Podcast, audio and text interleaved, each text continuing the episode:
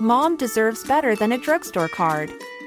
This Mother's Day, surprise her with a truly special personalized card from Moonpig. Add your favorite photos, a heartfelt message, and we'll even mail it for you the same day, all for just $5. From mom to grandma, we have something to celebrate every mom in your life. Every mom deserves a Moonpig card. Get 50% off your first card at moonpig.com. Moonpig.com. Many of us have those stubborn pounds that seem impossible to lose, no matter how good we eat or how hard we work out. My solution is PlushCare. PlushCare is a leading telehealth provider with doctors who are there for you day and night to partner with you in your weight loss journey. They can prescribe FDA-approved weight loss medications like Wegovy and Zepbound for those who qualify. Plus, they accept most insurance plans. To get started, visit plushcare.com slash weight loss. That's plushcare.com slash weight loss. Want flexibility? Take yoga. Want flexibility with your health insurance? Check out United Healthcare Insurance Plans. Underwritten by Golden Rule Insurance Company, they offer flexible, budget friendly medical, dental, and vision coverage that may be right for you. More at uh1.com.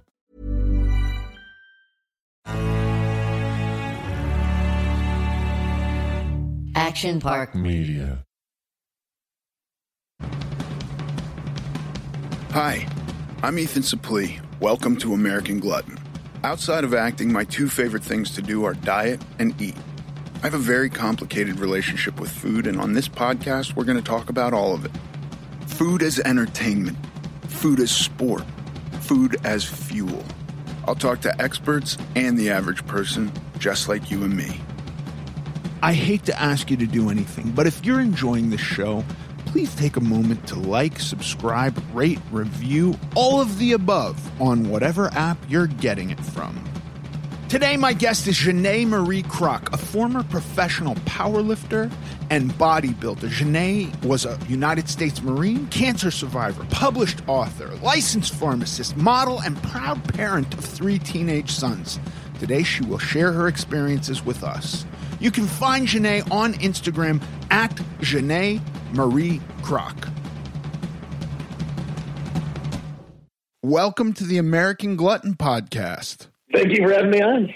I'm so excited to talk to you about a number of different things, but I want to just say that when I I've I've tried various sports and pursuits to achieve my physical goals and then I realized there is a sport that is somewhat I think underlooked in in the diet community and that is bodybuilding. Bodybuilders are always dieting. Oh, absolutely. Honestly, like bodybuilders are pretty much at the forefront of that whole thing. You know, that's what they do, right? I mean, that whole object for show is to get into this ridiculous condition. And actually it's evolved to a point where the conditions, you know, the top level professionals get into aren't even, you can't even physically maintain that for more than 24, 48 hours. But they've become masters of manipulating the body you know, through diet and exercise. And uh, it, it's funny because you'll have, you know, all these people with college degrees in nutrition and all this other stuff. But really, I, I think the, you know, the people that do it at the highest levels are, are actually ahead of the game. They figured things out that no one else has caught up to yet because you know that's their edge and that's how they win is by being the very best at being able to manipulate their bodies and you know come in in just ridiculous condition with a few percent body fat and and and not only in dieting down and getting lean but also in changing body composition adding more muscle you know how to rebound properly after a, a, a you know a super strict diet like that and all those kinds of things. So it's I mean, it's part art, it's part science, it's part wizardry, but uh, there's a whole lot that go goes into it. And yeah, bodybuilders are, you know, that is their world, and that's what they do. Yeah, and like from a from a totally external point of view, it really is like controlled yo-yo dieting. Mm-hmm. Yeah, absolutely. I mean, honestly, like for you know, to do it as a competitor is one thing. To do it as a you know a high level athlete, you know, I, anybody who comes to me and they're and they're telling me that they want to get into bodybuilding and you know they want to compete, and I, I make sure they're fully aware of what they're getting into because it, it, it is it's a very difficult thing that takes a ton of discipline but it also it revolves so much around food that it, it, can it can initiate some really bad habits you know things like using food as a reward and you know that extreme deprivation can lead to binging. And, and so I, I really feel like people need to know what they're getting into and be prepared for that and be ready to handle those things. Because you know there's you know some people like to joke sometimes that if you don't have an eating disorder and you want one you know do a bodybuilding show. Right. But um i mean that makes yeah and it, it's that makes sense to me. I think i i gravitate towards towards it almost more just because like it, it all just is like uh to me a more rational version of the way I've been living my life for most of my life. Yeah. Oh, yeah. It, it's oh, yeah. It, it's really amazing how you know just between culture and you know society and all these things like how our obsession with our appearance our diets you know and all these things and how that goes into our self-worth and how we see how we view other people and how we view ourselves. And i, I think the body building world epitomizes so much of that. Right. It, yeah it is wild. There was a a huge period of time where i was just resigned to the idea that i would diet my ass off and then try to regain the weight as slowly as possible. But the idea was like, unless I'm dieting, I'll always be regaining the weight. And so, like, the first time I checked out what the, what the, you know, what bodybuilders were doing, I was like, they're doing that too. Yeah. it's all the yeah, same. Yeah. Yeah, it is. it's yeah. You're either you're you're you know you're dieting down. You're trying to get your body fat as low as possible while you know maintaining as much muscle as you can, or you're you know post show or in the off season you're trying to gain as much muscle as possible while minimizing the body fat gain. So it's you know you're either you're growing or you're cutting, and and there's and there's different strategies and different techniques. But that's really what you know what that that whole sport revolves around. Yeah, it is. It is wild to me. I've come finally to um you know the this guys uh, these guys at at uh, Renaissance Periodization, uh, Mike Israetel and mm-hmm. Nick Shaw, those dudes that that mm-hmm. in their formats, and I know uh, Layne Norton talks about this too. The the maintenance periods, and within the maintenance periods, I really have for the first time in my life become comfortable at a weight. Like it, it was all one way or the other and so I don't want it to. I don't want to like be saying like I'm have the same disorders now because I really don't believe I do. I've spent most of last year maintaining my weight, and it was pretty easy. But I am excited to try to put on some muscle mass without gaining a hundred pounds. That's an interesting idea, right? You know, and then having to cut from that would be great. So I am I am like dipping my toes in it a little bit. I mean, I guess it is. I'm not super versed on on the bodybuilding world, but it was something that occurred to me is like bodybuilders are always dieting one way or the other. They're dieting or they're concerned with what they're yeah. eating. Yeah, well, that, that's yeah, and that, and that's the thing. Like I, I explain to people too, if they've never competed and they're thinking about getting into something, but like with powerlifting, where I you know competed more at, and I was actually more successful at, with powerlifting, it was I, is more about the training, how hard you train, how your training was programmed, and you know diet. Unless you were someone who was trying to make a lighter weight class, or you were weight cutting at the very end to drop a weight class or whatever, really your diet can be fairly, you know, quote unquote normal. Although you know people still eat tons of protein, or they're you know perpetually bulking to where they're trying to get bigger to get stronger.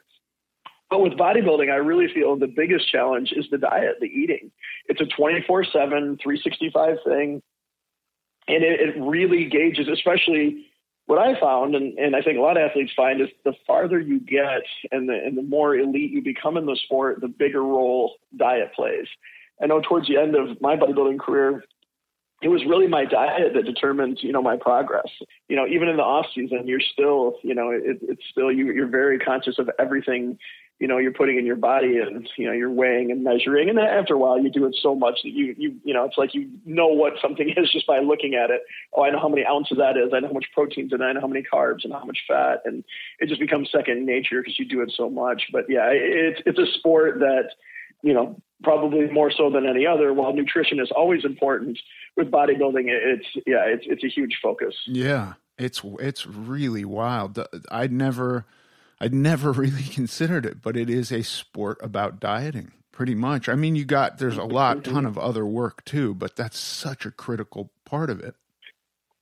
Yeah, Um, yeah, because it's so much about body, body composition, right? And that's where diet makes such a huge difference. Right. All right. So another thing I've been very interested interested to talk to you about is something that has happened to me throughout my my tenure as a person on diets, and I just wonder if you have insight into this that is relatable. And I imagine as a bodybuilder you do too. But like I would always.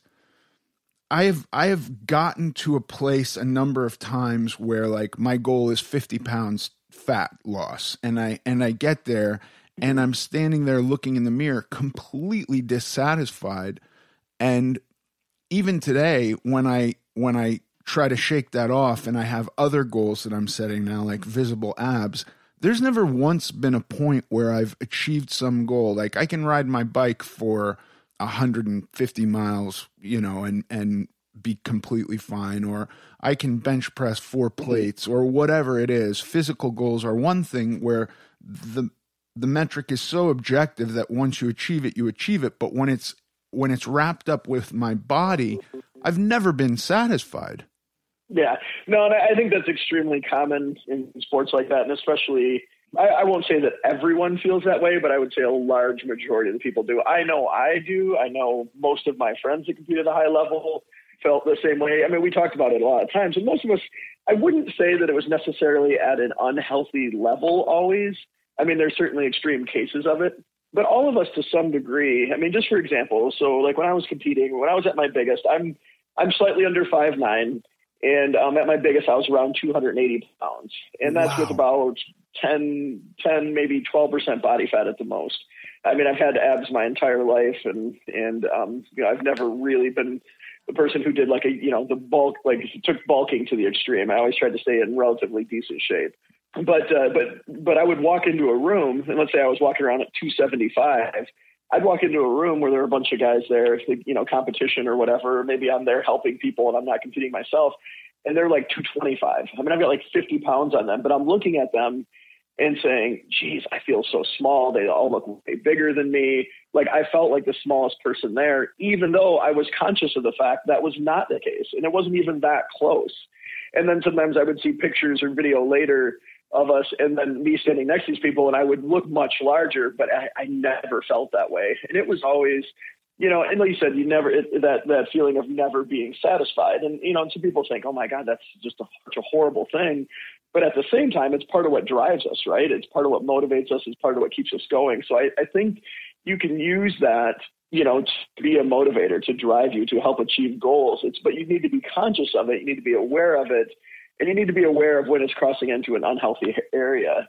But I, I think it's very common to, you know, like you said, it's such a subjective thing. I think we, a lot of us tend to be our own worst critics. And yeah, no matter how big I got when I was competing or how lean I was, I was never lean enough. I was never big enough. And, you know, people would say, well, you know, how strong do you want to be or how, how big do you think you can get? And I'm like, there is no limit. There is no Right. enough. Enough doesn't exist. You know, that is just, that's not the mentality that I have. Yeah, my wife puts governors on it. I'll send her pictures and I'll be like, "This is what I'm going for," and she's like, "No, you're not." But yes, for me, there I'm totally with you. There is no. It's just like how strong, how big, how ripped, you know, mm-hmm. how how lean. All of this factors in, and I've gotten good at being able to find something that is uh, provable about myself and then building upon that so that because I think it's a razor's edge this thing. Just like maybe y- you know one side is it's hopeless because I'll never get to a point where I'm really happy and the other side is who cares?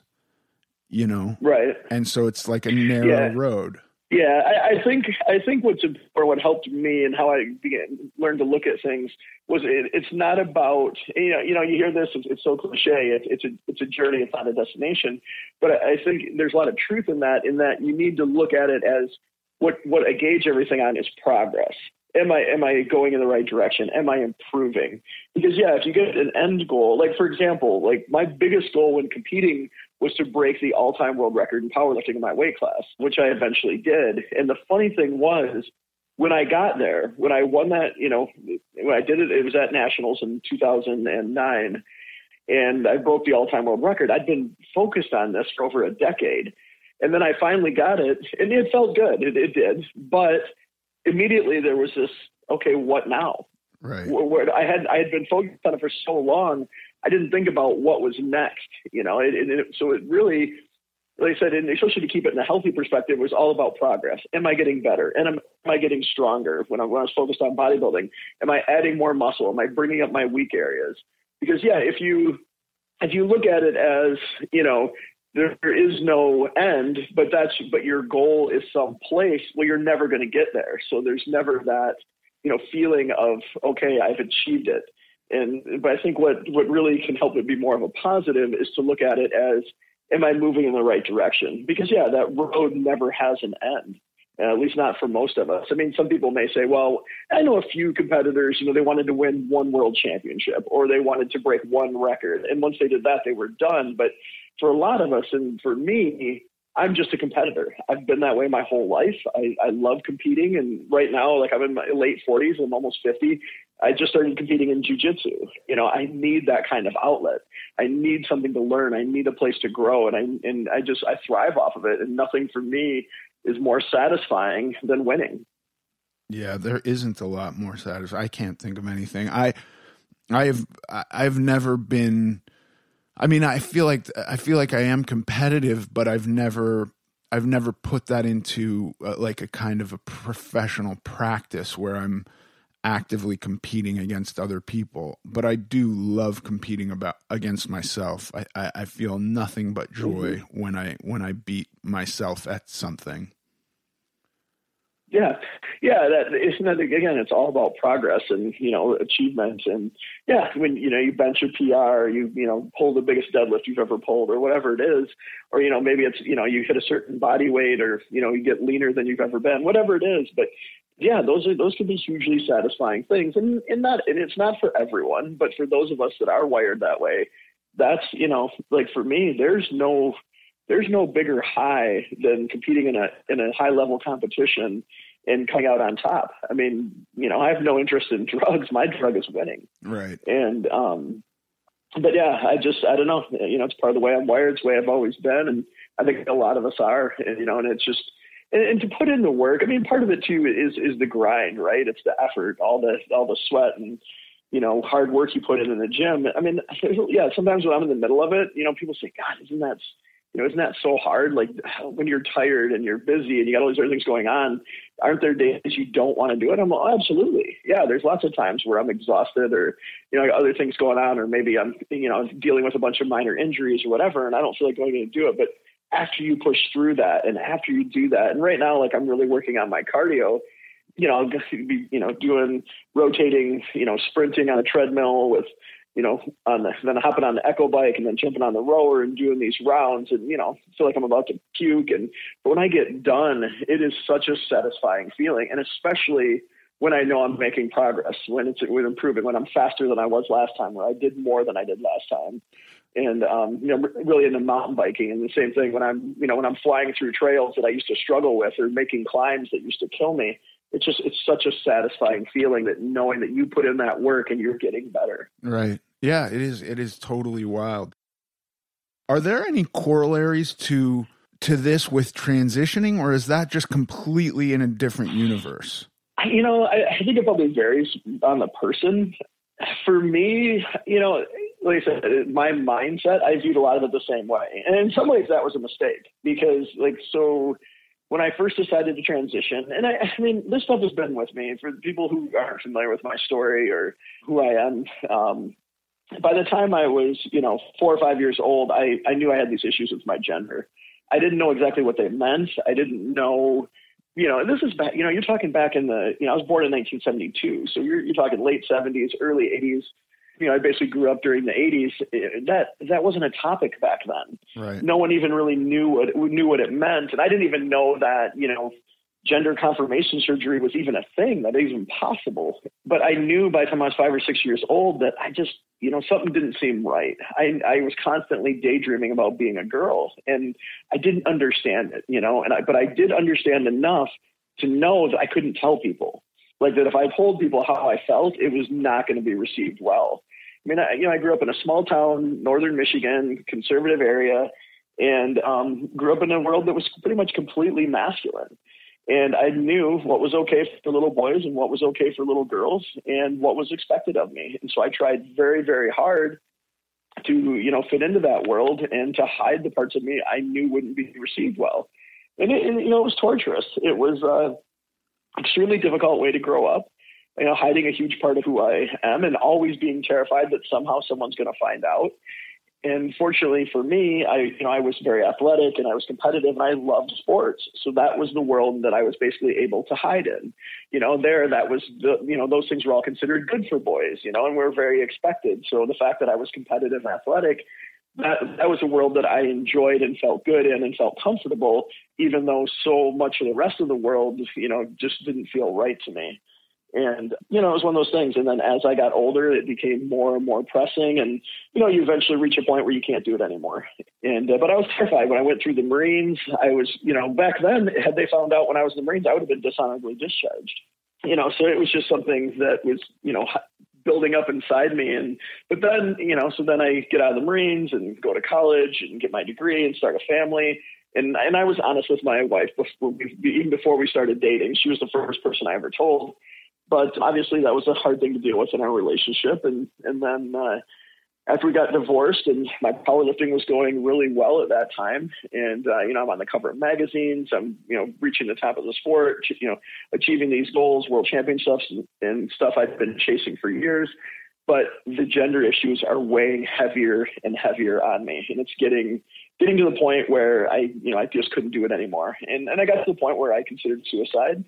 I just didn't see any way that my life would ever work out. You know, here I am, this former Marine, world champion powerlifter, you know, this uber, everyone perceived me as this uber masculine, you know, alpha male. And, and, and, and which in a lot of ways I was as a competitor, but, uh, but then there was this whole other side of me and I just didn't see how my life would ever work. I'm like, if I come out about this, I'm going to lose everything. I'm going to lose my sponsors. I'm going to lose all my fans. I'm gonna, you know, might lose my career, you know, and and all this stuff. And then I'm thinking, who would ever want to date me? I'm not, you know, how am I ever gonna have a relationship? Unfortunately, I was totally open with all of my sons when they were very little, so they knew. So that wasn't an issue that I, you know, was worried about. And but yeah, it was a terrible place to be in. And so, uh, you know, when I first started, when I finally made the decision, like, look, this is something I need to pursue and something I have to do um, I went back and forth a number of times, but then when I finally made a real attempt to transition, I treated it like a bodybuilding diet. I, I went from 272 down to 204 months. I treated it like I was wow. dieting for a show. Yeah, it was, it was, and it wasn't smart because it was short sighted because obviously dieting that hard, that drastically is not something you're able to maintain.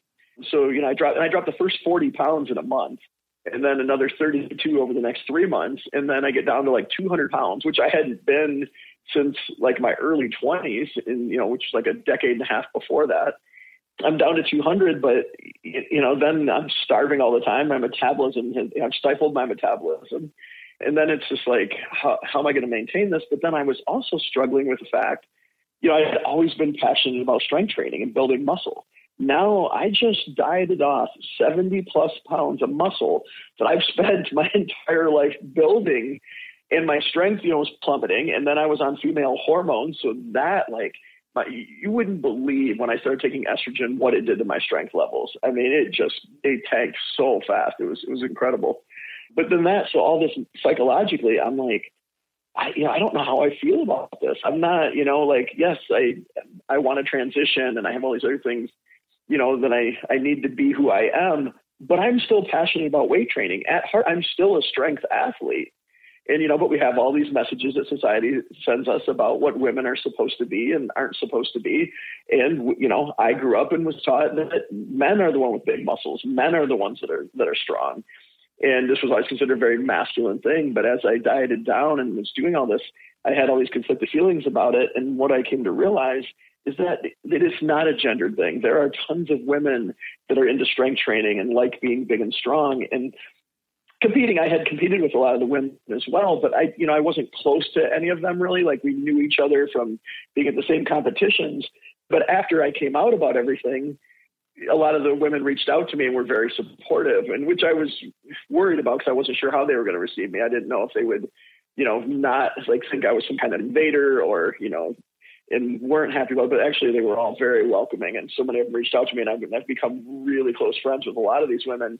And then I, talking to them, I realized they struggled with all the same things. It was, they like being big and strong, but there's all this pushback from society, from their family, from their friends, like, oh, don't get too big. You look like a man, you know, oh, that's disgusting. Why would you want to look that way? And all that kind of stuff. So, but it was all the same kind of things I was dealing with. And I realized, okay, it's not, that I have to, you know, muscles are for men, and and this is this is just all part of who I am. And so then, you know, then the trick has been you know, over the last, you know, uh, ten years or so is trying to balance all of that and find a place where I feel comfortable. And a lot of it is like with anything else is like learning how to not care about what other people think, which is extremely easy to say and obviously extremely difficult to do. I mean, it that that little tag could be the most valuable you know if it was as easy as a switch i mean god how different would life be if we could just really not care about what other people think you know? Absolutely. It is a magical idea. I can't listen the the gender stuff i don't want to ever think like my experience is similar to your experience because i i cannot truly i can empathize with it. I cannot i don't understand it from an ex, experiential point of view, but mm-hmm. the idea of discomfort with self is something I felt forever and and I just want to I, I guess my question is was it was it like a miraculous fix that went away the minute you kind of came out or or made that change do you know what i'm saying yeah, I, I wouldn't say it went away or it ever goes away, but it is. It, but it's a vast improvement. Right. You know, it, it's kind of like you know getting stronger, but never being strong enough. And and one common theme, you know, you run into with a lot of trans people is that no matter how much we progress in like our appearance, as far as how we want to appear, how we're comfortable in our own bodies, just like with lifting and stuff, there's always that little voice inside you saying you know these parts of you that you don't like like I, have met you know I, I have tons of friends in the trans community obviously now and I've met, you know, there's so many just drop dead gorgeous trans women, feminine as can be. And if they're not open about it, no one is ever going to read them. And when I say read it, in the, that's in the trans community, it means like people being able to tell that they're transgender. But yet they will. I was shocked to talk to some of these girls and then, you know, and talk about the struggles I have with you know, not being able to ever look the way I want to look. You know, the way my body's never going to be exactly how I would like it to be. And, and part of that's genetics. Part of it has to do with me transitioning much later in life. And part of it has to do with me previously being 280 pounds of muscle. And, and not that I want to be some small skinny thing that I have no interest in that. I actually, my ideal physique as a woman would be something along the lines of like the really muscular CrossFit girls or like women's um, physique competitors, like a very muscular woman, no matter what. I have no interest in, in being like tiny and skinny, but still my body proportions and other things and and the fact that my hair is thin to the point where I can't grow it out, that that's something I struggle with. But no matter like how gorgeous and feminine these girls are, I was shocked to find out that a lot of them were like there's still certain aspects. Maybe, you know, maybe it's when they look at their hands and their hands are a little bigger than a typical woman's and or there's something about their face their jaw or you know something that no one else is ever going to notice or think anything of. But to them it's still that reminder of the parts about themselves that they're not happy with or they don't like or that it doesn't feel authentic to them. And so i think we all deal with that to some degree. You know we all have things about ourselves like you know maybe it's something about the way we look, you know, or, or the way we're built. Maybe we're not tall enough. Maybe we're not thin enough. Whatever it is, in a lot of ways, you know, these are insecurities, but um, but I, I think with transition and lifting and in that ways, there's a lot of similarities. And and I think also in the fact that that again, it's a journey. It's it's a you know you're you're working on progress. You're working on becoming who you are. And and I think all of us, you know, And whether you're, you know, not transgender or a lifter or anything, there, there's, you know, there's always things that, that we're not happy with and we're always trying to improve upon. And the same goes with, with those areas. But yeah, transitioning into, oh, it's, it's a trip. I mean, you know, when you talk about hormones and surgeries and all these other things and, and it's all really, all you're trying to do is feel comfortable in your own skin all I ever wanted was to look in the mirror and be able to see the person on the outside that I feel on the inside. And you know, I don't know. I mean, there's some days I feel like I'm there, and many days I, I don't. Um, maybe when I'm dressed a certain way or presenting a certain way, you know, there's sometimes I look in the mirror and and um, I feel very happy with everything. And regardless, it's all a lot better than it was. But I don't know that I'll ever reach a place where you know, I can say, oh, that's, you know, that's me. And, and, uh, I feel, you know, 100% okay with that. Like I said, it has to do with transitioning later in life and other challenges. And, and a lot of it is society's perception. Even if I'm, you know, happy with what I see, the fact it, it's still, you know, like I said, it's easy to say you don't care what anybody else thinks.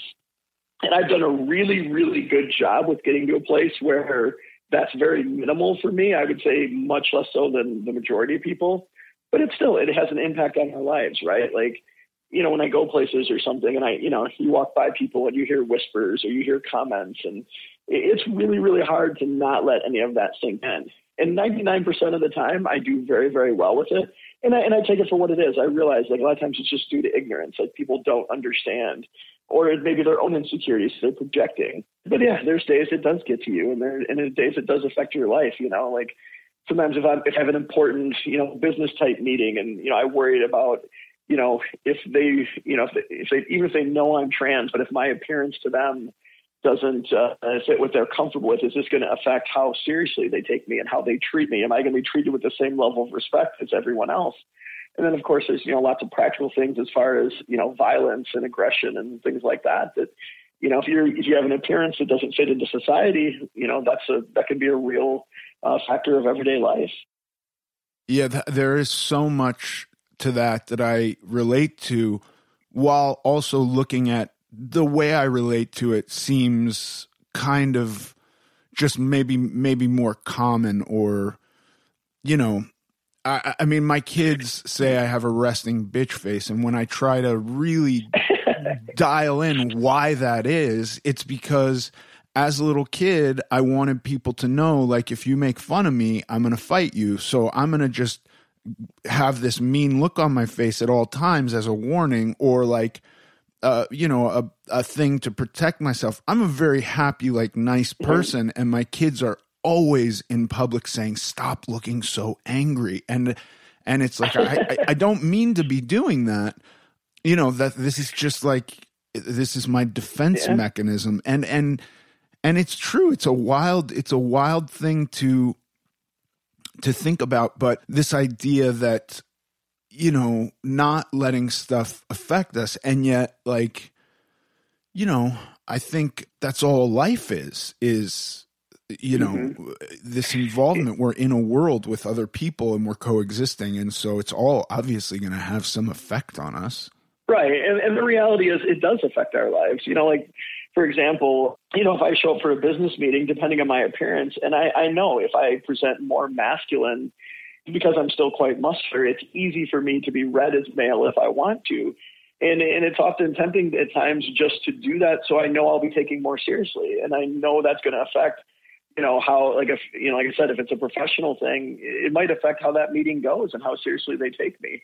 You know so it's hard not to factor those things in when they really do affect your life. And the same thing too like for me traveling to different countries and everything you know that's a real factor depending on where you're going. You know there's a lot of places in the world where it's not safe being transgender. Right. And that's you know like things with like you know all my ids are updated but but yeah, it's like I got to think about those things. Like, okay, where are we going? Is this is this you know what's going to happen when I show my IDs and and you know so there's there are you know as much as we'd like to say well it doesn't matter what other people think in in a lot of ways it does you know and it's easy to say like I said the easiest thing in the world is to say hey I don't care what anybody else thinks.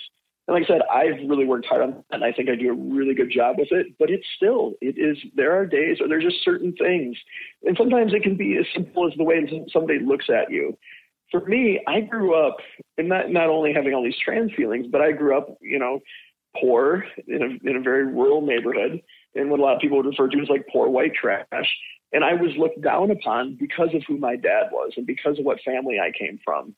And uh, you know, at school, I mean, I had coaches flat out tell me that they let other kids play in front of me, or I had to move positions to make because their family was more important than mine, and no, they knew no one was going to care if I didn't get playing time, or they took me out of the game. But these other kids, you know, had to. So I had this chip on my shoulder growing up, always feeling like less. And um, and especially then, you know, with all my trans feelings on top of it, I always felt like I was being looked down upon, and in many cases I was. But so I had this, and that was part of my motivation. I was never trying to prove that I was better than everyone else. I was trying to prove I wasn't less. And so this is it's been like an overriding theme throughout my entire life. And so, you know, I know I'm I'm sensitive to those type of things. So if I feel like someone's being condescending to me or you know treating me in a certain way, I'm I'm sensitive to it and, it and it pushes those buttons and I'm conscious of it, but I still have those feelings and it still stirs up a lot of that stuff I grew up with. You know, there's things I'm working on, but uh, but yeah, it's hard. We all have our soft points, and when those buttons get pushed, it's, it's hard to ignore those things. Yeah, and is there a, a route? Because I think, I think, look, and and my my biggest hindrance to change, and certainly my change was much more i mean i'm nothing but for the most part applauded for my change. That's not it's not universally true. There are outliers and some people mm-hmm. who are negative about it for, but for the most part so so that's not difficult because i'm i've got a, an automatic cheering section from society for the change that i've made. But i do think that there is a lot of a lot of barriers built up mentally for people that are that are about the fear of failure or about you know the just taking that first step and and having enough self-worth to be public with yourself or to get out there and do this thing to change. And so i wonder what the if if there's anything you do to kind of circumnavigate that idea that that you know look i wish what people what other people thought didn't matter but i'll i'll post a picture and get a thousand nice comments, but my eye will go to the negative one, and and and then I'll sit mm-hmm. there and mm-hmm. wonder why my nipple is lower than the average dude's nipple, and it'll bum me out, you know, and that'll be the comment that mm-hmm. sticks with me for 24 hours. Now, it's not sticking with me to the point that I'm like dwelling on it and and and it's actually having some real effect on me because I I too have worked on this for a long time but for somebody who's when you're ready to pop the question, the last thing you want to do is second guess the ring.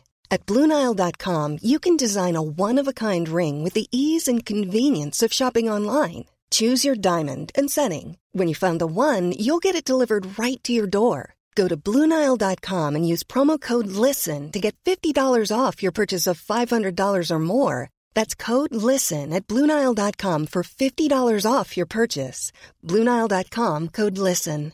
Hey, it's Paige DeSorbo from Giggly Squad. High quality fashion without the price tag? Say hello to Quince. I'm snagging high end essentials like cozy cashmere sweaters, sleek leather jackets, fine jewelry, and so much more. With Quince being 50 to 80% less than similar brands. And they partner with factories that prioritize safe, ethical, and responsible manufacturing. I love that. Luxury quality within reach. Go to quince.com slash style to get free shipping and 365 day returns on your next order. Quince.com slash style. If you're struggling to lose weight, you've probably heard about weight loss medications like Wegovy or Zepbound, and you might be wondering if they're right for you. Meet PlushCare, a leading telehealth provider with doctors who are there for you day and night to partner with you in your weight loss journey. If you qualify, they can safely prescribe you medication from the comfort of your own home. To get started, visit plushcare.com slash weight loss. That's plushcare.com slash weight loss. Plushcare.com slash weight loss. Who's got this idea that they need to change and and you know whatever the universe or their perception of the universe that's getting in the way of it what what's the what's the step that you made that that really gave you the confidence to do that? I'll tell you what, one of the biggest realizations I came to that helped me deal with all this and see it for what it is, is that I realized no matter how good of a person you are, how loving you are, how successful you are, how intelligent, no matter what level you've achieved in everything, there are still going to be people that hate you and whether it's out of jealousy or envy or you know other reasons or some some reason they just don't like you no matter what you do no matter how perfect of a person you are there are still going to be people that don't, that don't like you and want to see you fail and and I realize that it's interesting because my success in powerlifting actually prepared me very well for coming out as trans. And the other thing about too that was difficult about my coming out, well, I had come out to my family and friends first. I was outed publicly uh, to the fan base and to some of my sponsors and stuff, and that caused a lot of turmoil. But before that, I had already come to the conclusion because I realized. So when I in powerlifting, I kind of, even though I had worked a really, really long time to get to where I was, and there was a lot of slow, steady progress, I was somewhat of an overnight success because in the couple years before I won my first world championship, I had a lot of injuries. I had several surgeries. Um, I was diagnosed with cancer and had surgery for that. Well, all those things had kept me out of the big competitions the last several years. So I was still making all this progress, and I had made it to that level. In 2003, I had qualified for the Arnold Classic, which was the biggest contest at the time. But I was I came in, I was like ranked like seventh. Well, then I had I was diagnosed with cancer three weeks before the Arnold Classic. You know, I couldn't compete that year. I had to have surgery and radiation. And then the next year, I tore my bicep preparing for the qualifier. And then the year after that, I tore my other bicep. But I was making progress. So then when I did come back and I won the world championships um, at the Arnold in 2006, a lot of people people were like, "Who the heck is this guy? You know, where did he come from?" And uh, but then all of a sudden, like I picked up major sponsors. People were talking about me all over the internet, and it was this really weird thing of being pretty anonymous. And then all of a sudden, at least in my you know that small community, all of a sudden everyone's talking about me and people who've never met me. And I, and I realized right away people were going to say stuff that was completely untrue that had nothing to do with me whatsoever. And um, there'd be stories would come out and, you know, people would say things. And I just realized like, wow, like no matter what, there are going to be people that don't like you and want to see you fail. And so by the, so I had learned how to deal with all of that. And by the time I got to you know, when I got outed as trans and started receiving, oh my gosh, you wouldn't believe the messages. And I mean, it was, you know, well, you can imagine. So being, being like, you know, someone who was, you know, like this very popular athlete as a powerlifter in a very blue collar slash, you know, macho masculine type sport. And I had all these fans that followed me. And then they find out that I'm trans well, I'd say about 50% of them at least were not happy. they were extremely upset. I, I had people messaging me to tell me they'd burn posters that I had signed for them and just saying, you know, horrible things. I was accused of all kinds of things too. Like I'm, I'm doing it for attention and to further my dying career. I remember one guy saying, and all this stuff. But like I said, what really, really helped me was to recognize it for what it is. That no matter what, there are going to be people who don't like you and you can't let that affect you as a person. Because if you do if you're going to let like every single person that has something bad to say about you or doesn't like you affect your life you're going to have a really miserable life. So it's learning to keep that in perspective and realize you know hey i know who i am. I know what kind of person i am. I know what's in my heart and i know what i'm capable of. And so these people who don't know me or even people that did know me and said nasty things it's like you know what? They have their own issues. And a lot of times it was because they weren't comfortable with who i was. You know it didn't have anything to do with me or what i'd done. It had to do with them not being comfortable in and of themselves. And so when you recognize that and you accept that and that helps a lot. I'm not saying it makes it totally go away or makes it like an easy thing like oh just snap your fingers recognize that and everything's a cakewalk. But it did help to a large degree to help me to recognize things for what they were and to not take that on internally. Yeah, that's amazing. I, I, think it took me a long time to to figure out that I could, through hard work and effort, you know, not mindlessly, but through effort, kind of beat maybe my instinct to react to things that were upsetting to me. And so, I think you're you're totally right. At the end of the day, if we allow it to get us down to the point where we don't proceed, the only person that can change that is us. Mm-hmm. Yeah, yeah. One thing I always, when people you know ask me for advice about that kind of stuff, the one thing I say to keep in mind, and this is something I remind myself of all the time, and especially if there is a comment or, or an interaction that brings about those negative feelings, I, I always tell people, I said, remember when somebody says you know something really bad about you or does something really negative towards you, it says a lot more about who they are than about who you are.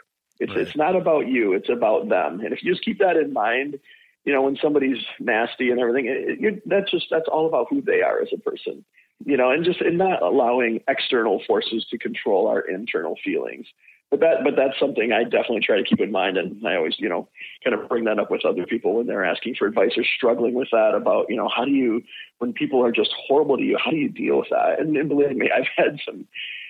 I've had some interactions and I've had some people say some pretty horrible things. And the toughest ones for me when it was about like when people would say stuff about being a parent and that, you know, that I was being a terrible parent and that my kids should be taken away from me and all that kind of stuff. Because that's something for me that, you know, everyone loves their kids, of course, but to me, that's something I've worked very, very hard on and has always been extremely important to me as the bond I have with my children. And I've tried really, really hard to, you know, lead by example and, and set the, you know, and set the best example I can for them.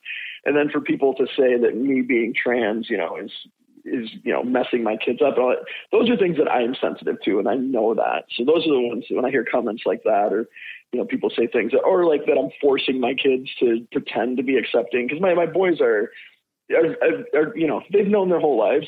So they've grown up realizing that people are just, there's, you know, sometimes people are different in different ways and there's nothing wrong with that. So my boys are 100% supportive. We have an amazing relationship and they can't under, they really can't understand why anyone would care or why it makes a difference. But, you know, for a lot of other people, that's hard to accept and a lot of guys will say stuff like, "Oh, you know, you know, you know, those boys were forced to say that." They don't, they don't really believe that, but they, in their mind, they can't comprehend that they are totally okay with it, and um, that it doesn't make any difference. But um, and so I just recognize it for what it is. It's their inability to understand that's making them react that way. Right, and we can apply that to kind of anything. I think. Mm-hmm. Yeah, absolutely. Like I said, it, it just really comes back to it's you know people's ignorance, and I, I, don't mean when I say ignorance, I don't mean stupidity. I mean their lack of knowledge, their lack of understanding, and and uh, you know if you've never, and I get it. I grew up in a small town in northern Michigan, and you know in a time period where being trans or non-binary or these kinds of things were never talked about and no one was even aware of. And so I understand, like if you've had no exposure to those things and you've grown up in a world where you've been told your whole life that that's not okay, or there, you know, these people are you know there's something wrong with them they're ill and, until you run into excuse me evidence that teaches you otherwise i can understand why people initially would believe that. And that's another reason you'll never see me arguing or fighting with people over this kind of stuff. You'll never see me online like you know sending nasty messages or comments back and forth. I don't engage in that because i don't think it's positive and i don't think it does any good I, I try to start like healthy dialogue and I try to get people to have a conversation and I try to get them to think. And, you know, and I feel like in that way, you can change people's minds, or at least you can open them up to ideas they've never considered.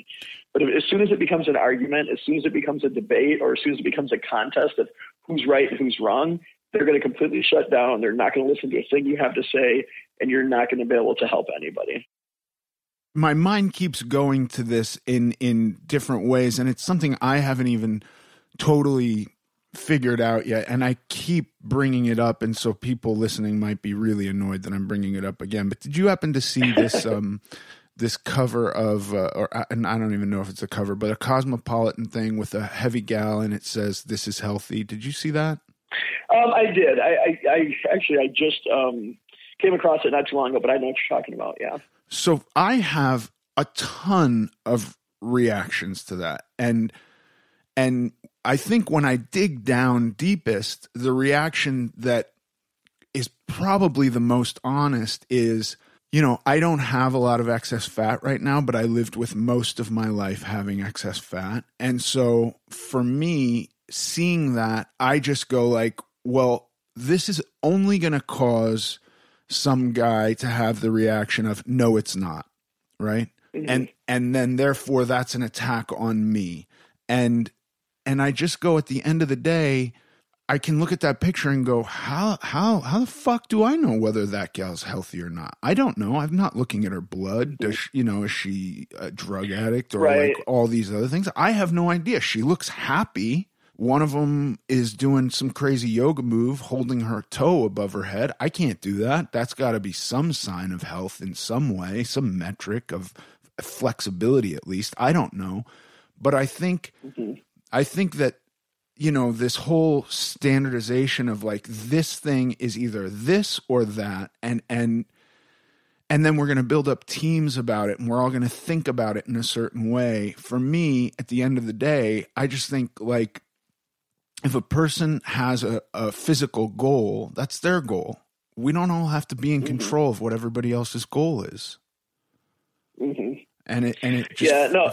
feels like a weird I, I don't know. I, i'm very curious about what cosmopolitan's intent was with that. As a former fat person i'm uncomfortable by it. That's all Yeah, yeah. I, I- think you bring up a lot of good points there, and I think it's a very complicated conversation, right? It isn't as simple as, you know, you being able to look at number one, being able to look at somebody and judge their health based on appearance is extremely deceiving. There's a lot of people you would assume looking at them they'd be, they'd be in great health, and they're not. Their numbers are horrible. You know, genetics play a large role in that. You don't know, you know, their diets and how often they exercise there are a lot of people that are a lot bigger than what you know people would assume is healthy and are very healthy. And there's people that are very thin or appear to be in good shape that aren't. So it's, it's a much more complicated conversation than you know saying a certain body size makes you healthy and another body size makes you unhealthy. But then there's that whole conversation too of and, I, and i'm sure with cosmopolitan i shouldn't say i'm certain but um, but I'm guessing that part of the part of what the argument they were getting towards or they're trying to make is you know about perceptions and about the pressure that's on the female body to look a certain way and there's only one way that it's acceptable and one or only one way where it's perceived to be good. And and I you know that's a huge yeah, that's a huge conversation to have and everything that goes in that between media marketing and everything else and just you know Oh, gotcha. Yeah, we could get into a really, really deep conversation there. There's a whole lot of things going on, but I, I think the bottom line is that, you know, just looking at anyone, humans are incredibly complex, and there's a whole lot of ways in which we all differ. And trying to say any one thing definitively about anybody just based on appearance, I think is inherently due to fail. Me too. And I think that that's the biggest takeaway I, I get from it. I I I feel maybe anxious because I know that had I if I had excess fat right now, I would feel like am I going to get somebody yelling at me on the street? You're not healthy, Mm-hmm. or, or, or and and at the same time, like I. I look at that gal now. Look, if it was a, a the Marlboro man with a cigarette and and it said this is healthy, I think we would all gravitate towards they're saying the cigarette is healthy and you know i don't know I, Yeah. I, it, it, Yeah, it- yeah. it's a lot yeah, there's there's a lot going on there, and and and to say that you know body fat percentage doesn't play a role in health is is disingenuous as well. right exactly Um, but again, but again, that level isn't going to be the same for every person. But um, and there's so many other factors to go into that. But yeah, it- it's a very it's a very complicated subject. There's a lot that goes into it. Like I said, just to try to act like it's as simple as A, B, or C, it isn't. But yeah, but and I can totally understand how you know because of you your life and your journey like something like that makes you feel very vulnerable and stirs up a lot of emotions for you and i'm sure it'd be the same for me if it was something that stereotyped muscular people or trans people or you know people that are you know non-binary and lives outside this binary gender system. You know yeah it's always because you feel like it because it feels so personal right? It's something you can relate to and you feel like it's almost putting you in that in that same area. And what and then it's like what does this say about me? And there's just so many things going on there. It's also drawing such a hard line that it's like we're making this statement and now you're either on this side of the statement or the other side of the statement do you, do you know what i mean Oh yeah, and I think in our world right now, isn't that one of our biggest problems? Is that everything is so polarized, and everything is you're on this team or you're on that team. I mean, you know, and that goes in that in so many areas, and that it's so incredibly hard to have a positive environment and to accomplish things and to do things when everybody is you're on this team or you're on that team. And if you're on this team this is what we do and the other team does this. And those guys are evil. We're the good guys. And and it's just yeah when you split everything like that and try to make things black and white or us against them um, you know I, I'm, I'm in michigan. And for anybody from the midwest i always describe i always use this analogy. So Michigan and Ohio State have a huge rivalry, one of the oldest rivalries in college football. For anybody who follows college football, U of M versus Ohio State. I mean, it, it, it, it's you know a huge rivalry, and they literally a lot of people from those towns hate each other. And and I always think it's crazy because here you have people that are passionate about the same sport, probably can relate on tons of things, have a lot of the same interests, and would probably be best friends in every other scenario. But because one lives in Columbus, Ohio, and one lives in Ann Arbor, Michigan, they hate each other. Right. I think it's the most ridiculous, most ridiculous thing. But and I, think and there's and there's so many other issues right now in our country where it's become so polarized, and you know you're on this side, you're on that side, and it's created such a divide, and it's so divisive, and and it's just yeah, it's really. I mean, we see what our world looks like right now, and I think that's a big part of it. Yeah, and again, I think the the magical thing is like figure out what's right for you and and do it despite what either people are going to think or say or you suspect their perception is going to be. Mm-hmm. that's the that's the whole game i think. Yeah. And, and you made another really good point right there in that what you think their perception is going to be. That's one thing that i lesson i learned and something i found out.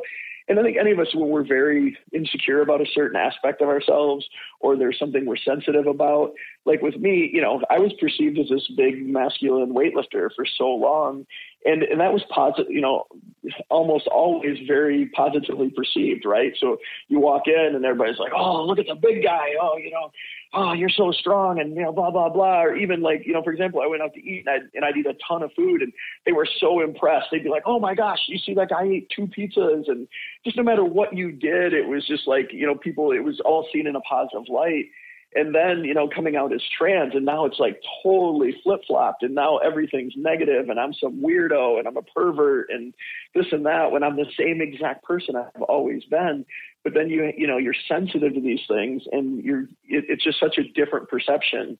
But the thing is is my point was based on what you said was that so I would see people look at me, and when I was, you know, perceived as this big, muscular, masculine person, and sometimes I still am, you know, and I'd see somebody looking at me. Most of the time, I assume they were thinking something positive. But if if I'm being read as trans and I'm out and I see someone staring at me, the first thing going through my mind is, oh, they think I'm a freak. They think I'm a weirdo. They think I'm, you know, some, you know, I'm, I'm assuming negative things. And then I started realizing, over time and you know i'd be really and it'd make me feel like crap right? It'd make me feel bad and you know and sometimes i would leave angry or i'd leave hurt or you know and i and i rarely ever did i ever have an actual interaction with these people but anytime somebody was staring at me i assumed it was very negative. And then i ended up finding out over time there was a couple times like even clients of mine that i was training in powerlifting there was one newer client and you know i was and i was very open about everything. They knew everything. But the first time i dealt with him in person I, I sensed his whole demeanor was that, you know, I thought he was uncomfortable with me and that he had a problem with it. And it was this whole thing. I find out later the guy's just an incredibly shy person and he's just not real comfortable in social situations. And he was actually super kind and very supportive and actually felt very fortunate to be working with me. But based on my own perceptions and my insecurities, I had assumed exactly the opposite.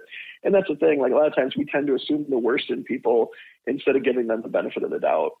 Yeah. I don't even know how to put it in words right. But the biggest barrier for me was to to getting on a diet the first time I was like, oh, I want to diet because I have this new goal was the idea of talking to the girl who was my girlfriend about it. And and it was almost like I was going to have to tell her a secret that I was 500 pounds.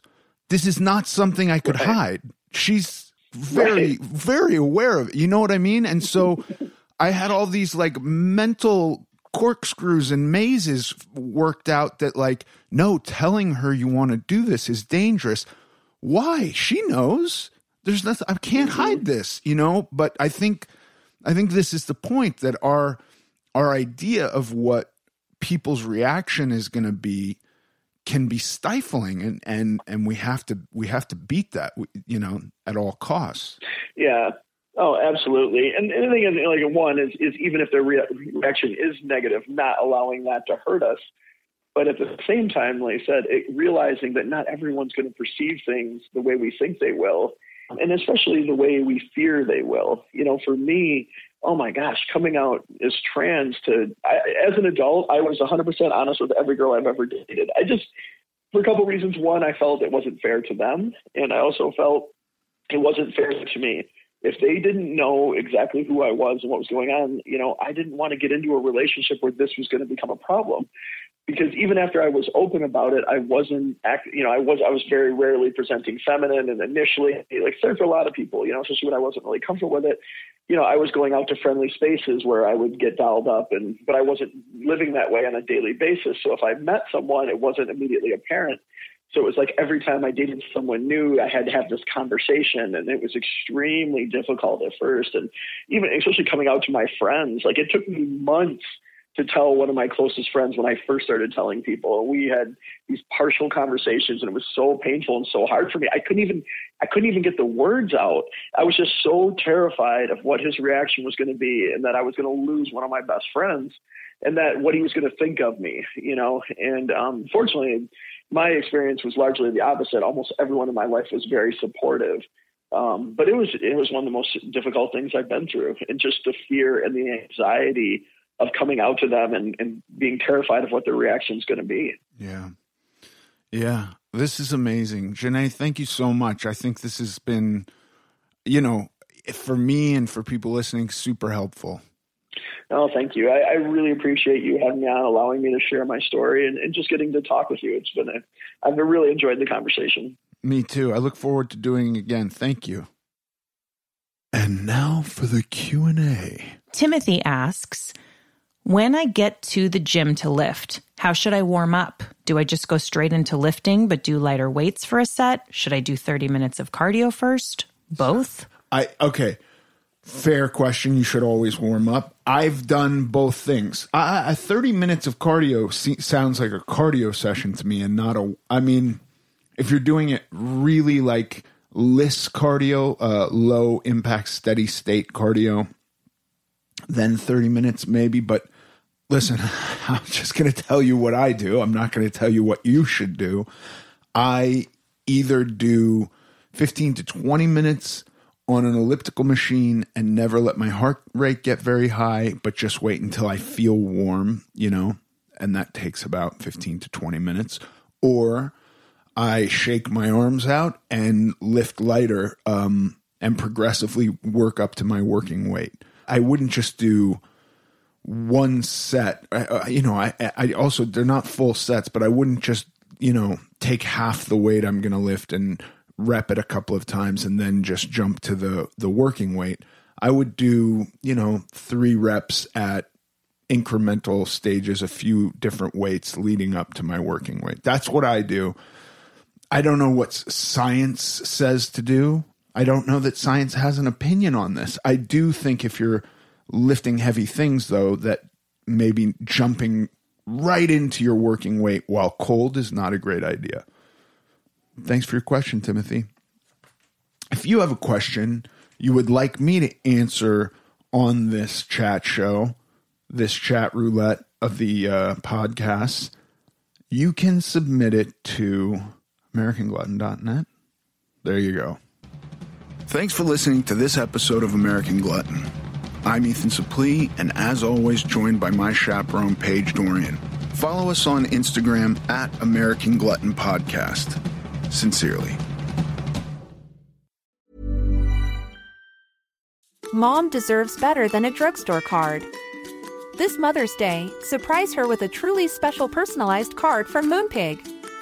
Add your favorite photos, a heartfelt message, and we'll even mail it for you the same day, all for just $5. From mom to grandma, we have something to celebrate every mom in your life.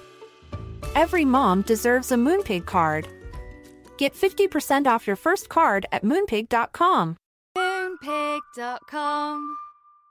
Normally, being a little extra can be a bit much, but when it comes to healthcare, it pays to be extra. And United Healthcare makes it easy with Health Protector Guard fixed indemnity insurance plans. Underwritten by Golden Rule Insurance Company, they supplement your primary plan, helping you manage out of pocket costs without the usual requirements and restrictions like deductibles and enrollment periods. So when it comes to covering your medical bills, you can feel good about being a little extra. Visit uh1.com to find the Health Protector Guard plan for you. Even when we're on a budget, we still deserve nice things. Quince is a place to scoop up stunning high end goods for 50 to 80% less than similar brands. They have buttery soft cashmere sweaters starting at $50, luxurious Italian leather bags, and so much more. Plus, Quince only works with factories that use safe, ethical, and responsible manufacturing. Get the high-end goods you'll love without the high price tag with Quince. Go to quince.com/style for free shipping and 365-day returns.